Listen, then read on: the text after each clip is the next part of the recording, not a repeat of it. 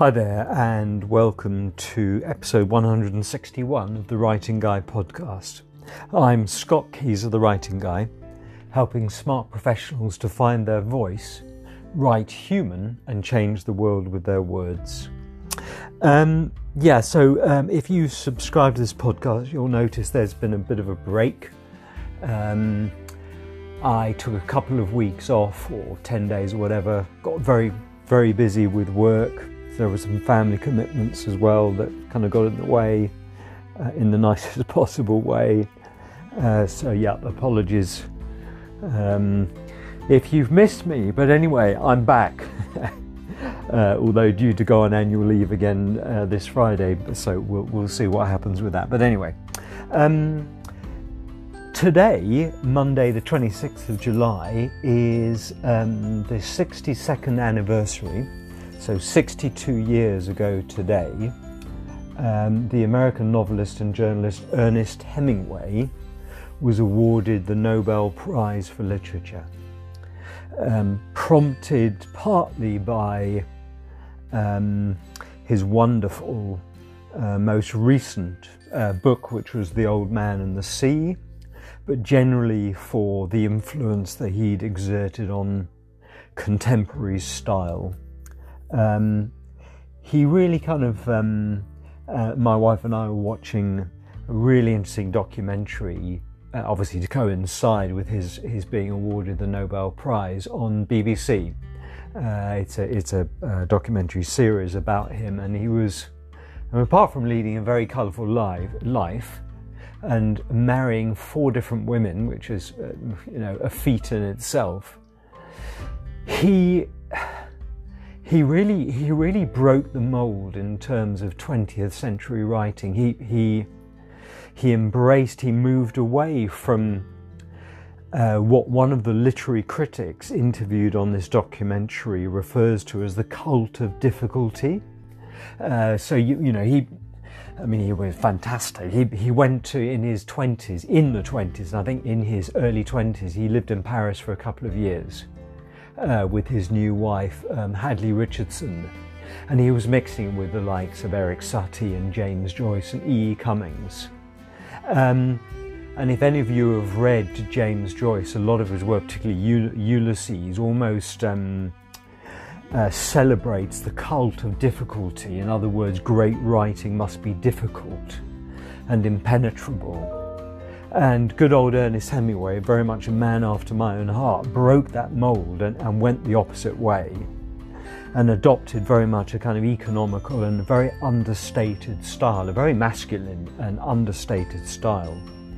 Um, although he wrote, according to Edna O'Brien, um, he wrote very cogently and persuasively about women and seemed to understand women very well. But I guess um, having been married four times, maybe that that would that was to be expected. But um, uh, his writing style is very easy to to read, but there is also a lot of subtext. And I'm just going to read you a couple of passages that I think sort of illustrate this.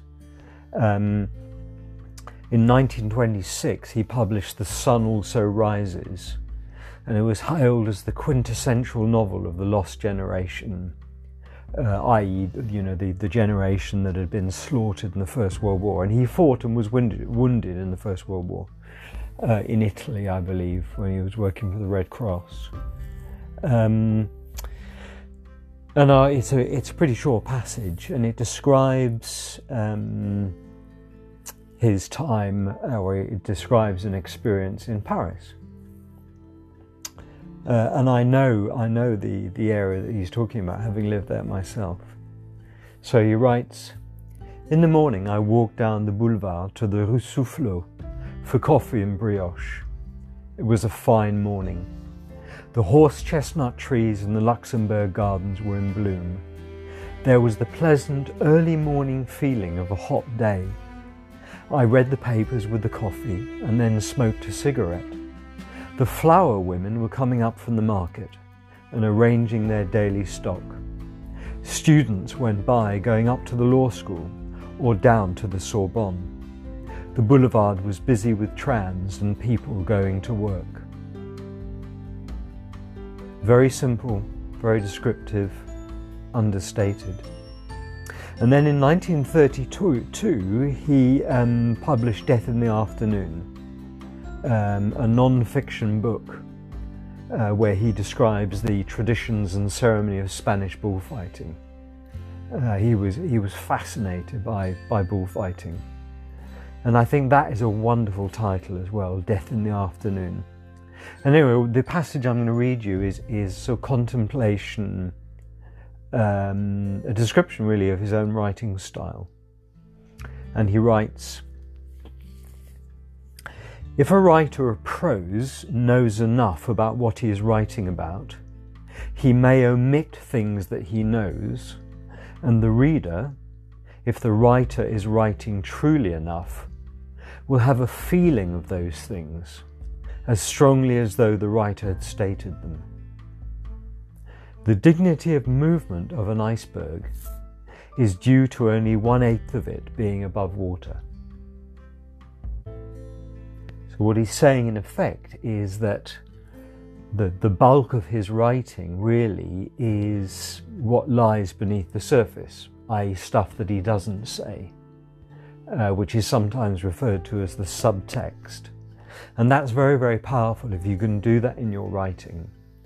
Um, that the, the reader intuits and intimates and divines uh, what is beneath the surface of the water and invisible, but nonetheless, he or she can still feel it and understand it.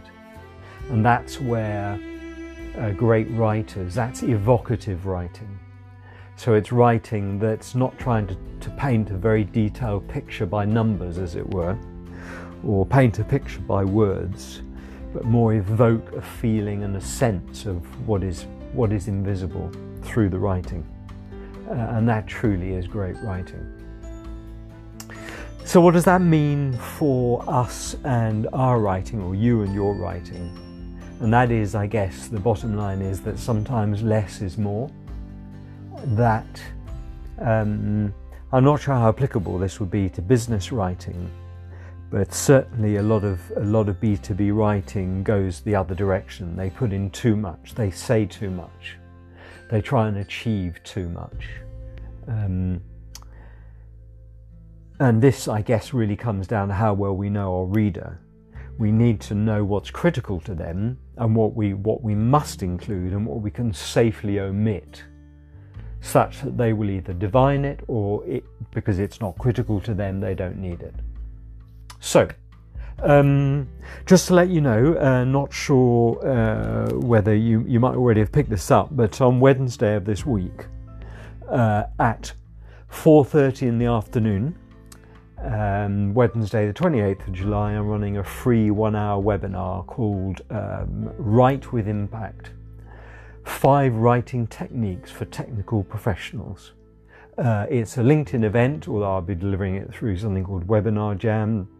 Uh, so if you're interested, just um, uh, clock on to uh, have a look at my profile on LinkedIn. If we're not connected, uh, if we're not already connected, and then let's connect. And um, it would be great to see you on the webinar. And um, if you if you want or need the direct Webinar Jam link, then just ping me an email, scott at writeforresults.com. That'd be great. I'll see you tomorrow for episode 162. Thanks for listening. Bye now.